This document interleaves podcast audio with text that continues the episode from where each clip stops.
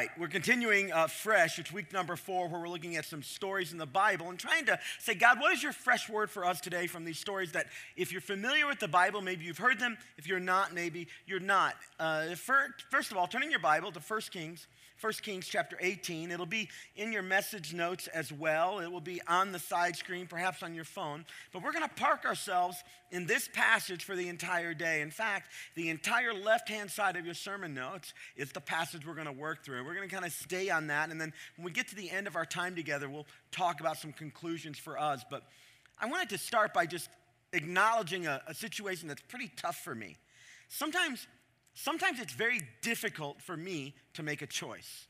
Now, that's not true all the time. And a lot of times as a leader, it's very easy for me. People come say, What do we want to do? And I'm, you know, A or B, and I'm, i make a decision. But sometimes making a choice is, is really challenging. You can see this, for instance, in the life of my family every time we go out to eat. The waiter or the waitress will walk to the table, and there's been plenty of time to look at the menu we all have our water because with six kids, nobody orders drinks because that's like 250 a piece, and that adds up a lot of money. Then there's tip on top of that and tax. So it's all waters at the table, and we've had four or five minutes now to look at the menu, and the waiter or the waitress comes up and says, What would you like? And I'm actually usually ready to go, and my sons are ready to go. We're kind of creatures of habit. We know the thing. And but when it comes time for a particular member of our congregation to be addressed, the uh, the waiter looks at her and says, What would you like? And she's like, I, I don't know. And I'm like, Honey, it's McDonald's. You know, you know. You know the menu. You know, this is not a challenging situation. Something's just really hard for people to make a decision. I feel this way. I felt this way the other day. We were going to go to the movies, and um, and I jumped online to see if we could get some tickets. And if, uh, if it's been a while, if you've never bought tickets online, there's a particular moment when you're buying tickets online for a concert or a movie that for me is just kind of stress inducing. There comes a moment when you have to pick your seat. And the moment you pick your seat, you get about two minutes before you lose your seat where you have to fill everything else out. And that decision of where to sit is incredibly stressful for me.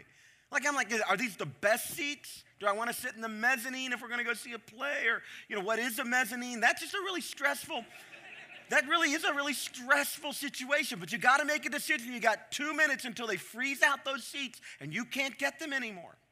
Some decisions are incredibly difficult to make. The story we're going to look at today, the entire country of Israel was in a rough situation. They had to make a decision. They were being called upon to make a decision. For about 200 years, Israel had been moving away from the worship of the one true God, the God that set them free from the land of Egypt, that gave a promise to their forefather Abraham that God would bless the world through them. And ultimately, that blessing we now know was Jesus. But for 200 years, they had been drifting. And God had been sending them different kings to lead the group of people. And at this particular time in the story we're looking at, there's a king by the name of Ahab. Ahab. And he's an interesting person. Ahab is kind of a spineless leader. And he kind of is for God. Uh, illustrated by, for instance, the two kids that he has. He has a kid by the name of Ahaziah and Jehoram, and both of their names, Ahaziah means owned by Jehovah, the God of Israel, and Jehoram means Jehovah is exalted. So it looks like maybe this guy's heart is for the Lord, but in almost every other area of his life, there's no real evidence that God is important to him. And he's married to a woman whose name is Jezebel, and she really has the, the reins tight on him, and she's really running the country. And her heart is not for God at all, her heart is for the gods of the local area. And because of the influence she had and his weakness, all of Israel is kind of waffling between serving the God who set them free, who they have a relationship with, and being attracted to the gods who are indigenous to the area. Those gods in the area, if you read your Bible, uh, they'll talk about Israelites having their hearts turned towards Baal. B A A L. Now in Hebrew, it's pronounced Baal the Baal. But in English, we just call it Baal, and that's fine. And when I was a kid, I used to read these stories and hear these stories, and I thought there was one God whose name was Baal, but that's not true at all. Baal was kind of the general term, and it referred to many different types of gods. There was the Baal, the primary one, who was the god of thunder and rain. And in an agrarian society, you can see how that would be such an important thing. But then there were all other kinds of Baals. There were fertility Baals, there were war Baals, there, there were prosperity Baals, there was, you know, I want a good meal kind of Baal. You could have a Baal for everything. And was just the general catch all term. And under Ahab and Jezebel, Israel's heart was split between the Lord who had been faithful and righteous and their preoccupation with the life around them and their desire to get the best out of life and maybe control life. And so, all the little segments of their life, there was an opportunity to serve not Jehovah, but one of these other Baals. This is the situation that our primary character today shows up on the scene and observes. His name is Elijah, and he's one of the most significant prophets of the Old Testament. His life is full of incredible things, but the story we're going to look at today is the, is the pinnacle of kind of his ministry and his work in the land of Israel. And Elijah's name is an indicator of where his faithfulness and his allegiance lie. His name is Elijah, or El, which is God, and Yah, which is the Lord. So his name literally means the Lord is God. And he's going to spend his life reminding Israel that out of all the options to give your allegiance to, there's one true God. And your commitment to that God and following that God and serving that God only would make all the difference. This was what his life would be.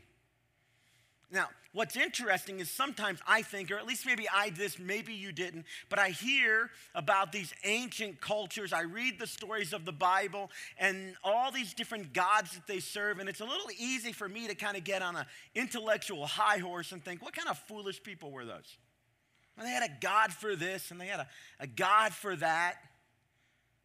You know, it, it seems so uncultured and unrefined and unlearned, a very simplistic approach to life. Anything that you want to control, create a God for it, and then when you do that, maybe you can have a little influence over your destiny. That's what it appears to me until I stop and think about it more deeply. Here's the truth every single human being that has ever lived in this world, including those of us in this room and now, every single one of us are worshipers by design. We can't help it. We were created, we were designed, there's something in us that gravitationally pulls towards worship. Now, that word worship simply means worth. We worship what we believe has worth. Worship is really worthship. Worship is worship. And in worship, we assign value, we assign importance to the thing that has our attention. And every single human being that's ever been born has a proclivity towards worship. We can't help it. Even those people that say, I'm not super religious.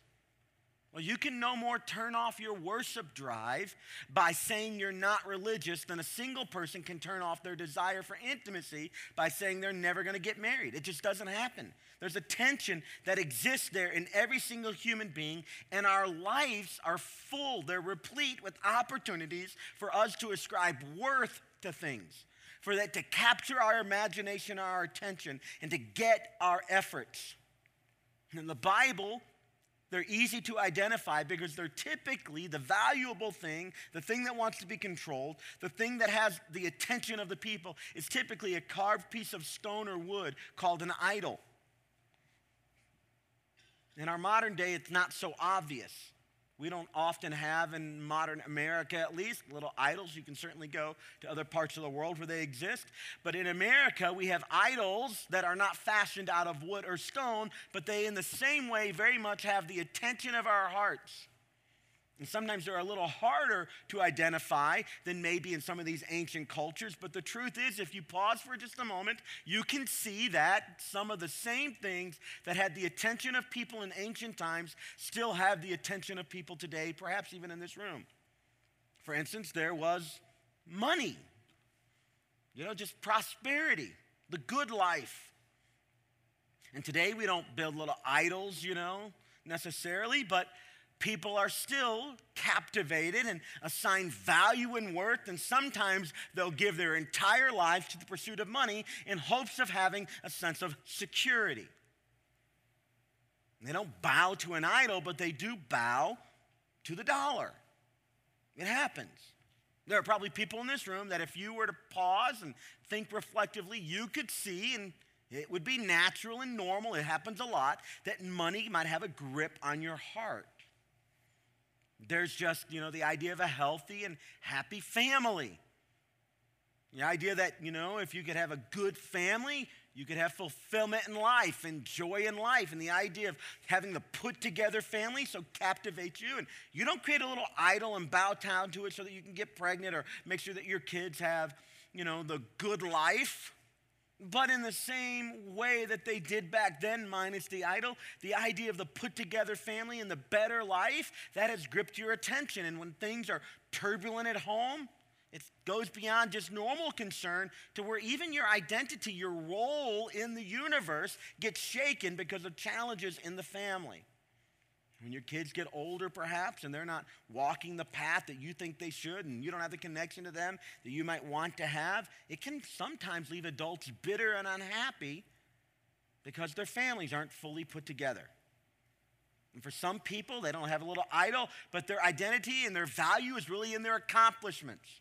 I have to mention this one because if there was an idol that has consistently gripped my heart, it's this. I have often found myself fighting and competing. Whenever I take profiles of what I'm good at, competing tends to rise to the top of the list. And if there was an opportunity for me to compete, I felt like I had to be the best. And the idea of accomplishment connected to my identity is something I have wrestled with and had to discover that the true God of the universe who created and made me and shaped me in my mother's womb, what he says about me is good enough, and I don't need to prop up my identity because I've accomplished things that make other people be impressed. It's a challenge for me. I don't have an idol, but that thing vies for the attention of my heart. One of my favorite dead theologians, a gentleman by the name of John Calvin. I don't agree with everything that he said, but I agree with a lot, just like I do most theologians. One of, one of the things he said is that the human heart is an incredible idol making factory. It's an incredible idol making factory. That even if you don't see one on a stoop somewhere or on a ledge, if there's not an altar created, we will create one because our hearts are bent towards worship. And this is the situation in which Elijah comes up on the scene under the umbrella of Ahaz and Jezebel, and instead of having, te- having temples to the one true God in the land of Israel, Jezebel has been directing Ahab's soldiers to go around killing the prophets and the priests of God and tearing down the temples and instead erecting buildings to these Baals. It's a horrible time in the land of Israel, and they've literally turned away from like seven of the Ten Commandments culture wide. It's a really big deal. And so Elijah is beginning to speak with boldness to the authority that exists in Ahab and Jezebel. And he has prayed to God, and God has instructed him to tell Ahab and Jezebel that for three and a half years, it's not going to rain in Israel. And that's going to have a cascading impact on the culture. People are going to struggle to eat. It's going to impact the economy. Um, you know, just it's going to literally hit from the marketplace to the table. Every area of life is going to struggle. And for three and a half years, the Bible says it has not rained. And in our particular story, Ahab and Elijah are about to meet for the first time during that three and a half years, and we get to watch what happens between them. So here we are, 1 Kings chapter 18 in your sermon notes, verse 17. When he, that's Ahab, saw Elijah, he said to him, Is that you, you troubler of, Egypt, of, of Israel? Now, the word troubler is a Hebrew word that refers to, you know, one who wreaks havoc, like a pestilence or a plague. You're the, you're the plague of our country. Because of you, it hasn't rained, is what Ahab is accusing Elijah of. And then in verse 18, Elijah says, I have not made trouble for uh, Israel, Elijah replied, but you and your father's family have. You have abandoned the Lord's command and have followed the Baals. And then he says in verse 19, what's going to create for us a cosmic showdown. Now summon the people from all over Israel to meet me on Mount Carmel and bring 450 prophets of Baal bring the 450 prophets of Baal and the 400 prophets of Asherah, kind of the female equivalent, who eat at Jezebel's table. So when I read this, the theologian in me rises up and I say, How big was that table? That's about as that's you. I usually go to the surface stuff first. And I, you know, what they're saying is, is you know, these, these prophets have allegiance all the way into the most significant seats of government. This is a picture of turning corporately away from God such that the seats of power are aligned with these false gods. And Elijah has said to Ahab, Now call everybody together, and I want you to bring all those prophets, and I want us to have a showdown. So in verse 20, in verse 20, here's what happens. So Ahab sent word throughout all Israel and assembled the prophets on Mount Carmel.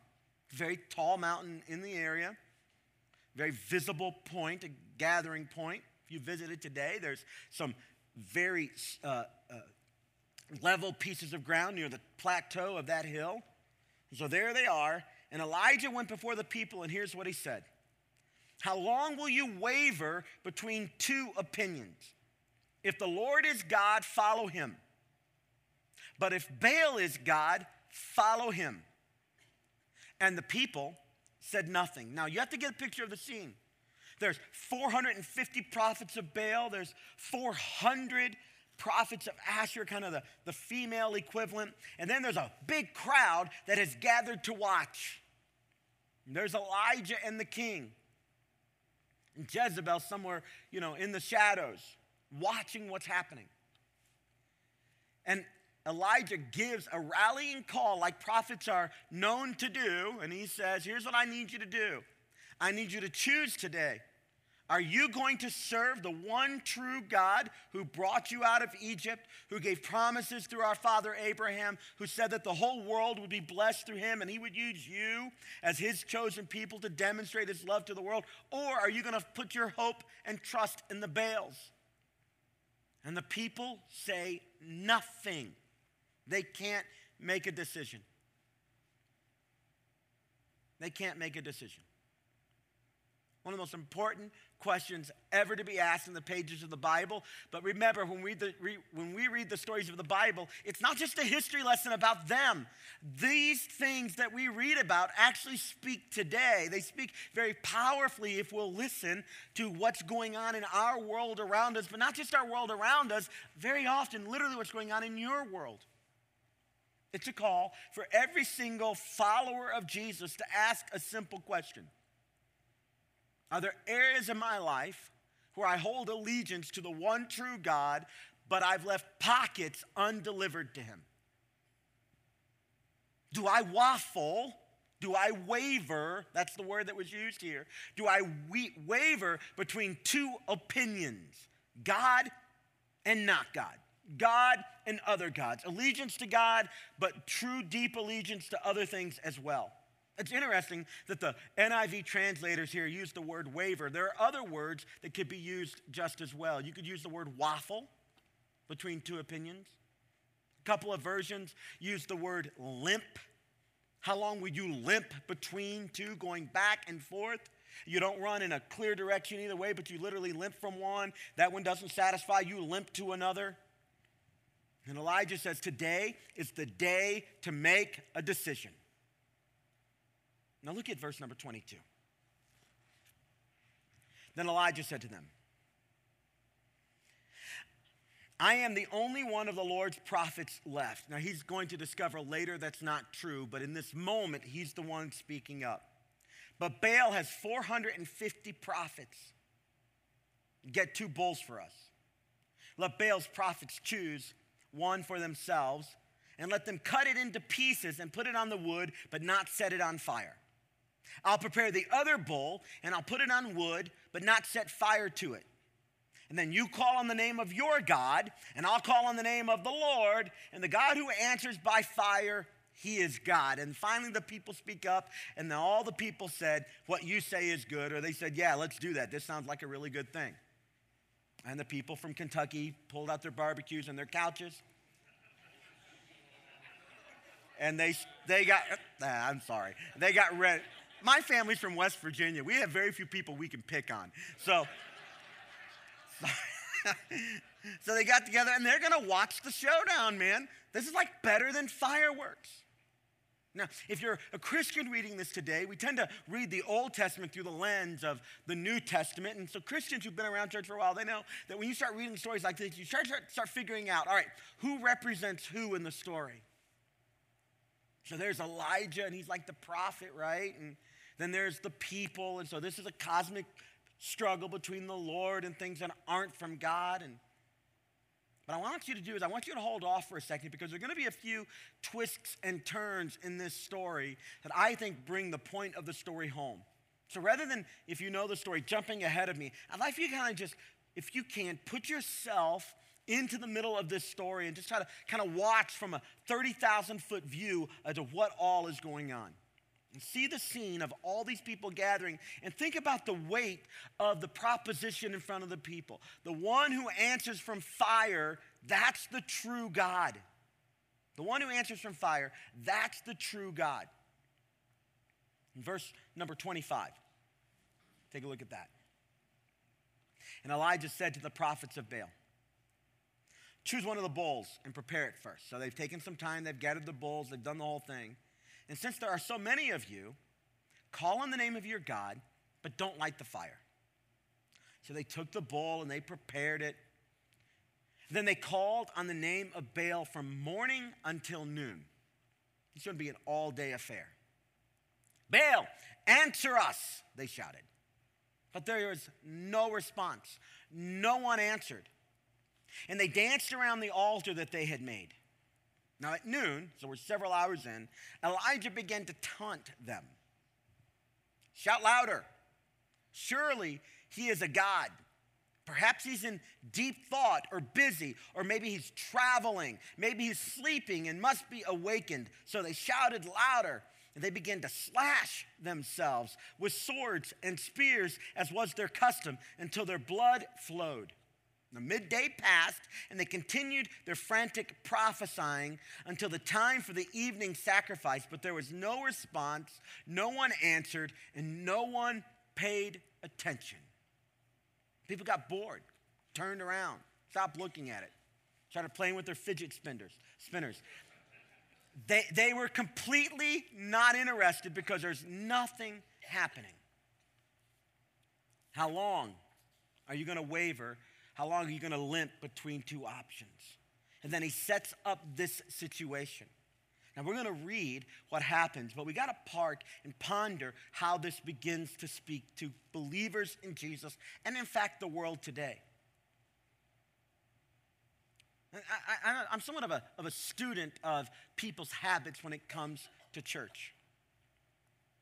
And it's, challenging for a pastor to preach a passage like this where there's such a strong prophetic person like Elijah who's bold and direct. It's hard to preach about this stuff without being somewhat bold and direct. I mean, you almost have to go out of your way to not talk about the clear implications of a passage like this. It's a call for people who have been walking away from their commitments to God. At some point in the past, they had deep and reverential commitment. The Lord had their attention. They were making decisions in light of the Lord's values. They were growing, being stretched, coming to trust and know Him more. But over time, that had begun to wane. And in many ways, the systems of their worship were still there. But they had just begun to, over time, subtly shift from temple to Yahweh, synagogue to temples to Baals. From the study of God's word revealed through Moses to whatever religious practices were part of the culture. And it happened slowly over a couple hundred years. And they needed a, they needed a wake up call kind of a, a rousing, shaken by the soldier get up, the house is on fire, we've got to make changes now. And I like what Elijah said at the outset of this particular challenge. Look, if Baal is God, serve him. I have a certain respect for that approach to things that are very important. Hey, look, if that's true, if that's real, go ahead and stake your claim on it. I mean, act as if you really believe it. I mean, if Baal is it, man, give yourself all the way over to it and forget this serving Jehovah stuff. Forget the God of our past and let's go for what's happening now. Let's give ourselves to it.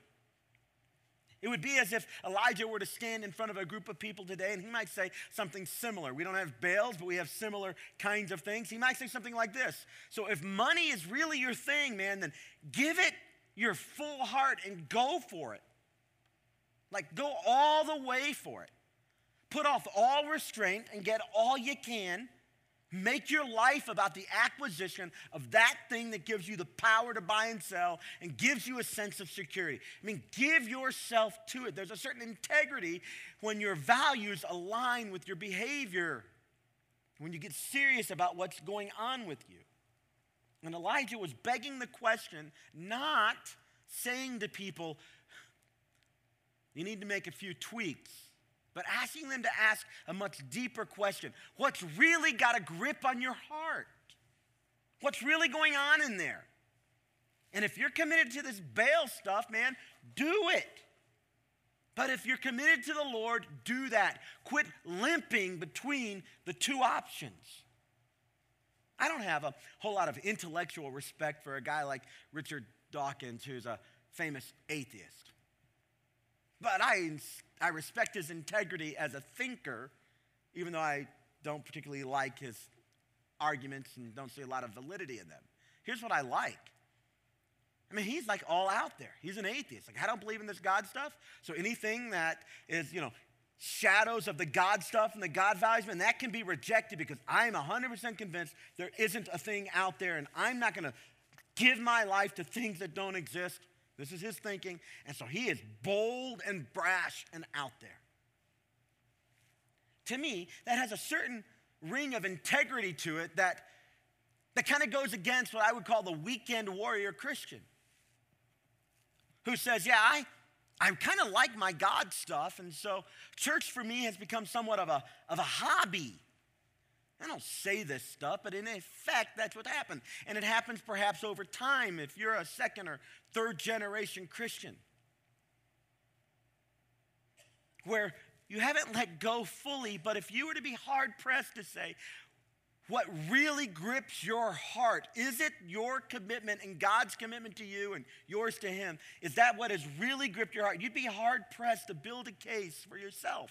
Forget everybody else, just for yourself that God is really the value in your life, the thing you gravitate towards, the thing that defines your identity, the thing that holds your security, you'd be hard pressed. Many followers of Jesus would be hard pressed. That's when God often sends a prophet into a person's life. Prophets in the Old Testament had a real interesting run. I mean, did you catch the greeting that Elijah the prophet, who has very little official power, gets from the king who holds all the official power? Is that you, you troubler? This is, this is what happens to prophets. This is what happens to people sometimes who speak truth that people don't want to hear it. You're a troublemaker. You've troubled things. Now, I think Elijah would wear this hat, this title, with boldness. Yes, I'm a troubler. Somebody has said the role of a good pastor is to comfort the afflicted. That makes sense. But it's also to afflict the comforted those that are too comfortable. That's what this story does. It causes us to say, what really has a grip on my heart? You know, a relationship with God through Jesus Christ is a horrible hobby. It'll leave you uncomfortable and unhappy. A relationship with Jesus, sold out, is supposed to produce in our lives peace and joy. But there's a lot of miserable Christians. And often at the root of their misery is nothing that God has done, but it's a loose holding on to God, almost as if He is the kind of idol that if you'll worship that enough, then He'll give you what you want, much like the very simplistic relationship the people of Israel were having with the Baals. You want rain? Worship the God of thunder. You want kids? Worship the Baal of fertility. You want a happy marriage? Worship the Baals that refer to your ancestors. You want health? Worship the Baals that bring health. You want to bring confusion to your enemies? Worship the God of war. Give yourself over to it. And not just in a small way, I mean, really commit. In the deep worship, as we read here, the worship, the practice was man, when you're really fervent, go ahead and commit, make a blood commitment. Cut yourself, bleed out a little bit. I mean, give yourself into this blood, sweat, and tears. And if you do it, you might be able to control a little bit of the outcome. Believe it or not, some followers of Jesus, without thinking through it very deeply, they have a similar type of connection to the God of the universe who molded them and shaped them. Their basic understanding is this is if I'll obey, he'll give me what I want. If I'll give myself over, I'll get the good stuff that got me motivated often to pursue him to begin with. These are followers of Jesus who often lack joy, and walking through their Christian life is not a delight, but a drudgery. Because they have basically traded, if they're not careful, one idol for another idol. And yet the God of the universe says, I am not served through the slashing of skin, through your little dance parties where you demonstrate your fervency. I have a relationship with you based on one thing only my good grace towards you. And because I'm in control of the whole thing, you can afford to trust me with every detail of your life. In fact, every detail of your life you don't trust me with, that thing right there is going to become for you an irritant my family and I are not big beach people, in part because I've never been a big beach person. I never really enjoyed it. I never understood going and sitting. I don't tan well, and so you go and you get sunburned. And then the most irritating thing, and I don't mean to be crass, but men, you'll be able to relate to this, is have you ever gotten sand in your swim trunks? I do not enjoy this. I'm supposed to be having a great time, and I can't rinse. Now, the Europeans don't mind that. If you go to the Florida beaches, they stand there under their showers in their little patch of cloth. and I'm like doing this to my kids, you know, don't look kind of stuff, right? But I can't stand the sand in my shorts. It's an irritant. It's supposed to promise enjoyment and relaxation and sunshine and connecting with nature, breathing in the air and positive energies and all that junk, but I only can think about that one piece that's just irritating. That's what the Christian faith is for somebody that goes, Give me just a little bit of God, I don't want it all. God is not the kind of God you can hold at bay and say, I'll take this, but not that. Mean, to be God, he has to be God of it all. And so the Baal prophets begin to cut and dance. And there's two characteristics, by the way, of false gods. They always require strenuous effort to please them, incredible amounts of effort. I might offend here, but the false God Allah says, strict obedience to me, and without obedience, you're in jeopardy. God says, through grace, by faith, in the work of Jesus Christ. Secular gods are no less demanding. The gods that promise prosperity demand incredible allegiance and alignment through school systems. Kids have to get the right into the right schools, play the right sports, be in the right clubs in order to get into the right schools again, to get the right kinds of jobs and be aligned. Incredible amounts of strenuous effort. Now, some of these problems are not that they're bad in and of themselves, but people are notorious for taking good things and making gods out of them. People do it with their spouses all the time. Listen, ladies, your husband makes a pretty good husband, he makes a horrible God. And if you are looking to him to satisfy you and fulfill your deepest longings, he'll be able to do a piece of that along the way. That's part of partnership. But he, a husband, can never satisfy the place in your life that the king of the universe is supposed to occupy. If money is the thing, it's never going to fully satisfy. And at the end of the day, you're going to leave it all behind anyway. As they say, you never see a hearse pulling a U-Haul. Doesn't happen. These things make, they're, they're good in the right place, but they make horrible gods. False gods always push you to strenuous amounts of effort So if popularity is the thing, you've got to figure out who likes you and who doesn't like you. And you post on Facebook and you count the posts and who likes you afterwards and who comments. It's kind of like one big American Idol, you know, uh, audition. You're trying to please everybody, especially Simon, just to get him to say, "Yeah, you're pretty good at that." And people give themselves to that kind of thing. And if beauty is your thing, you know, you Zumba all day long and you got to get everything just right. And these things have to be firm and these things have to be soft and these clothes have to be tight and these clothes have to be loose. And you can't go out. And they're not bad in their place, but they make horrible gods. But if people would stop to think, sometimes for me, the gods I want to prop up, the gods that vie for my attention, I have to stop and say, that's not where my identity really is. Those are false gods. And I want you to like me, but I, if God likes me, it's good enough. And I want a healthy and vibrant marriage, but I don't need my wife to satisfy my identity because my identity has been sealed with Christ. So Tim Keller writes, one of my favorite authors. You can pick up any book by him and you'd enjoy it. Tim Keller writes, How do you know there are idols in your life? He says, Look for the dancing and look for the slashing. Where are you giving strenuous effort? Where are you paying ridiculous amounts of sacrifice to get some sense of permanence, some sense of comfort, security, or enjoyment? So the Elijah then says to all the prophets of Baal, Perhaps you need to shout louder now, the NIV translation from the Hebrew into English uses the phrase, he's deep in thought or he's busy. They cleaned that up a little bit because they knew it'd be read in church. What it literally says, he's deep in thought. Perhaps he's on the potty. He's got the fan on.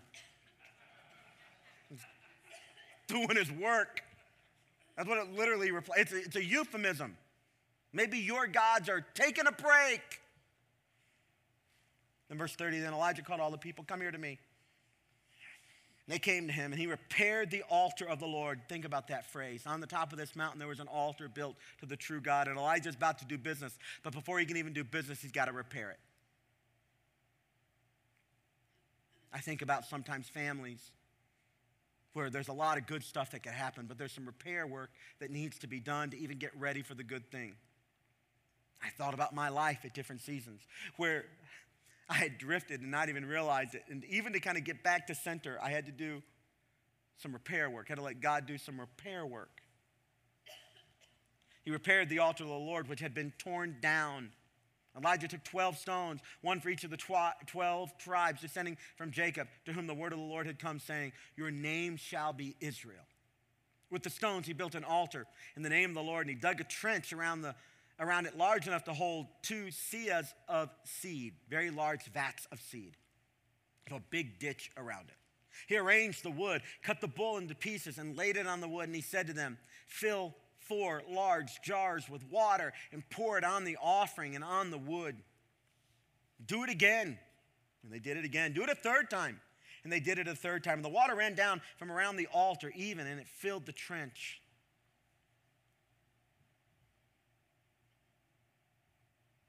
At the time of sacrifice, the prophet Elijah stepped forward and he prayed. Look, listen to this prayer Lord, the God of Abraham, Isaac, and Israel. He's hearkening back to a better day there.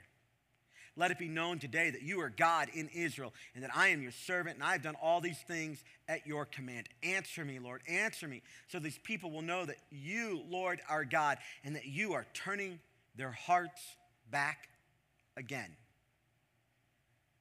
This is the heart cry of a true spiritual leader. Not that there's some self aggrandizing fulfillment in the role, but that people's hearts turn towards the Lord. That's what this church strives to be about. And when we're good and doing our mission well, what we do is we help people turn their hearts towards the Lord. People who've never had a relationship with Jesus and people who've had it, but it's been a while since they've really leaned in and they've asked tough questions of themselves, like what really has my heart's attention. Verse 38. Then the fire of the Lord fell and burned up the sacrifice, the wood, the stones, and the soil, and licked up the water in the trench. The fire was so hot and immediate, it came down, and boom! God had spoken. And when all the people saw this, they fell prostrate and cried, The Lord, He is God. The Lord, He is God. And they made their decision. Then Elijah commanded them, Seize the prophets of Baal. Don't let anybody get away. Seize them. And Elijah had them brought down to the Kishon Valley and slaughtered there. Now, the, the Israelite history of the Old Testament is not some clean, anesthetized version. And you read it, and I am sometimes appalled at things like that statement. People are killed. But if you pause for just a moment, well, I won't necessarily give the whole theology of why that happens here. I don't have time. I want to challenge you to realize that this is a metaphor and a picture for us. And it's a picture of the death and destruction and how serious you and I have to be about making sure that God has the attention of our heart, that we're not weekend Christians, that we haven't added faith to our life, but it in fact has consumed us. There's a great miracle here. Fire falls from heaven. But I have to remind you, in light of the New Testament, this is not the greatest miracle that can happen when God answers a prayer and gives us something or proves himself. Because of the resurrection of Jesus that is recorded for us in the pages of the scripture, we know that the greatest miracle of all time is not when fire fell to earth, but when God raised his son who was dead from the earth.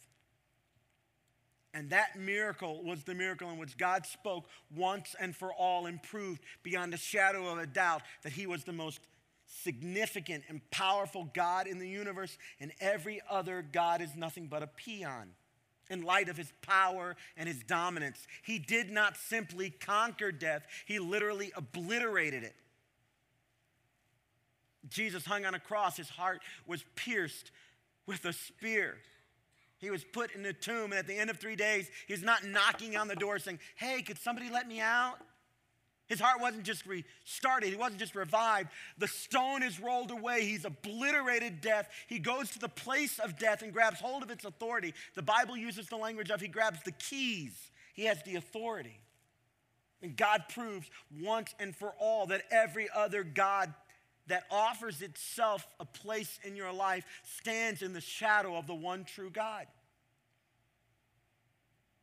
Now, the next part of the story is important for us. 1 Kings chapter 18, verse 41 through 46. And Elijah said to Ahab, Go eat and drink, for there is a sound of heavy rain. So Ahab went off to eat and drink, but Elijah climbed to the top of Mount Carmel. He bent down to the ground. He put his face between his knees. Go and look towards the sea. He's praying he says to his servant. And he went and he looked, and there's nothing there. Seven times Elijah said, Go back and look. So the seventh time the servant reported, A cloud as small as a man's hand is rising from the sea. So Elijah said, Go and tell Ahab, hitch up your chariot and go down before the rain stops you. Meanwhile, the sky grew black with clouds, the wind rose, a heavy rain started falling, and Ahab rode off to Jezreel. And the power of the Lord came on Elijah. And he tucked his cloak into his belt. He like lifts up his, his skirt because the men wore skirts in that day, but you wouldn't want to fight him because they'd kill you. So he, he put his skirt in and he runs ahead of Ahab. He outruns the chariot all the way to Jezreel. And God answers to the people. In fact, he is the one who, true God, deserving of your allegiance. Let's make four quick uh, observations false gods versus the one true God. False gods require strenuous effort. The one true God is known by grace through faith.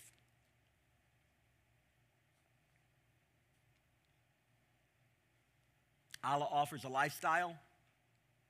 Buddha offers repentance and reconciliation and repair over multiple lives. God offers his son Jesus Christ through grace, received to us by faith. It's a very different way. Other gods say, Worship me, give yourself to me, dance for me. And God sends his son Jesus and says, I bring myself and I give myself away to you. It's a big difference. He's the one true God. False gods mutilate you, and the true God was mutilated for you. False gods will leave you empty and vacant and destroyed. You know you've read, you've seen people who've given their lives to things that aren't worth giving their lives to, and it always leaves them broken. You can never be popular enough to sustain. You can never be pretty enough. It's fleeting. You can never have enough money. Nothing the world offers. And God comes along and says, I don't want you to dance and slash. In fact, I'll take that pain on myself and I'll give myself. Bruised and battered. He hangs on a cruel cross and he gives his innocent life for us. False gods False gods are ultimately powerless, and the one true God answers by miracles. That relationship may bring joy to your life, it may bring happiness, but it'll never take the place that God wants to hold in your life. That job, that opportunity, that relationship, that intimacy, they can be good, they make horrible gods. And ultimately, they're powerless uh, they're a powerless foundation upon which for you to build your life. But God has shown through Jesus himself and through the ongoing work of the Holy Spirit that he is more powerful and that he can be dependent upon for you to build your life. Number four, false gods lead to soul drought. They'll dry you up. But the true God brings a deluge of refreshment. It began to rain in the land of Israel. Now, the story begins with Elijah saying, Quit limping between two options, and it ends with Elijah outrunning a chariot. And you're, you're forced to evaluate limping versus running. Elijah, the Bible says, the Spirit of God comes on him and he runs as fast as he can. And I think if I had to put it in a sentence, this story is a call to followers of Jesus to stop limping and start running to Him, running in His power, running with Him at the center, with Him at the engine of your soul. It'll affect how you do relationships, it'll affect what you do with your free time. It'll affect how you forgive. It'll affect how you spend. It'll affect how you give. It'll affect every single area of your life. If God be God, serve Him and let everything else go. That is the call to every single follower of Jesus through this story. And he has demonstrated his great power at work in this world over and over and over again, primarily through the person of Jesus. And because of Jesus, we don't have to give ourselves to false gods. There was a brave group of young missionaries about 150 years ago or so that came to be called the one way missionaries. The reason they were called that is they bought one way tickets to the mission field. And they would buy a coffin and they'd pack all their earthly belongings into a coffin and they'd ship it with them off to the mission field. They had no intention of coming back. They had no fear of death because they had already committed to giving their full lives over to Him. And there was a young man by the name of A.W. Milne who for 35 years served on, near the Fiji Islands in a place known still at that time for headhunters and to be very hostile to any outsiders. And he gave his life 35 years there. And when he finally passed away, he had brought incredible amounts of conversion and spiritual renewal and, and the life and the gospel of Jesus to that community. When he died, one of the locals said of him these words When he came here, there was no light, and when he left, there was no darkness. What empowers that kind of commitment? What makes a man run like that? Well, they've decided that they're going to follow Jesus and that nothing else will grab their attention away. There won't be a single beautiful young lady that's worth cashing in their integrity and their life with Jesus for. There's no call on their life that would ever transcend the call to be a man of God or a woman of God. Every single person in this room is called to run after the things of God and pull out all the stops. When that happens, God promises to refresh your soul. So, what I want to do for us right now is I want you to grab out your Connect cards and let's take a step or two in the direction of running, even as we're talking this morning. So, we've spent a good amount of time now going through a story in the Old Testament, but I want to remind you that this story is only a shadow of the reality. And the reality is that Jesus came and gave his life. God not only had the power to bring lightning into the world, and he, he had the power to literally send himself to live among humankind and give his life on a cross. And the Bible says that if you will acknowledge your need of a Savior and put your trust in the work that Jesus has done on the cross and in his resurrection, that you can have a relationship with your Heavenly Father.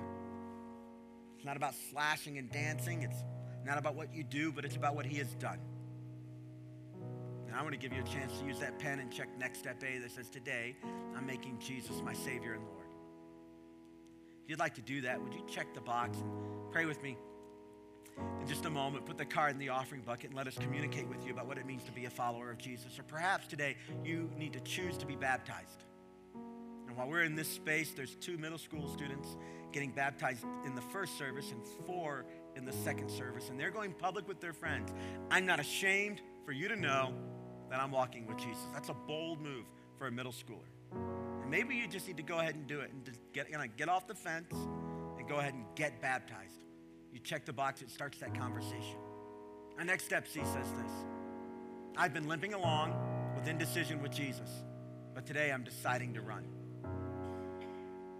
We're going to pray, and I'd like for you to do a little business with God.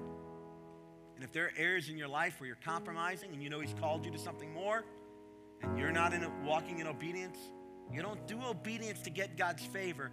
He's given you His favor, and it overwhelms us, and it gives us power then to live the life that He's called us to live.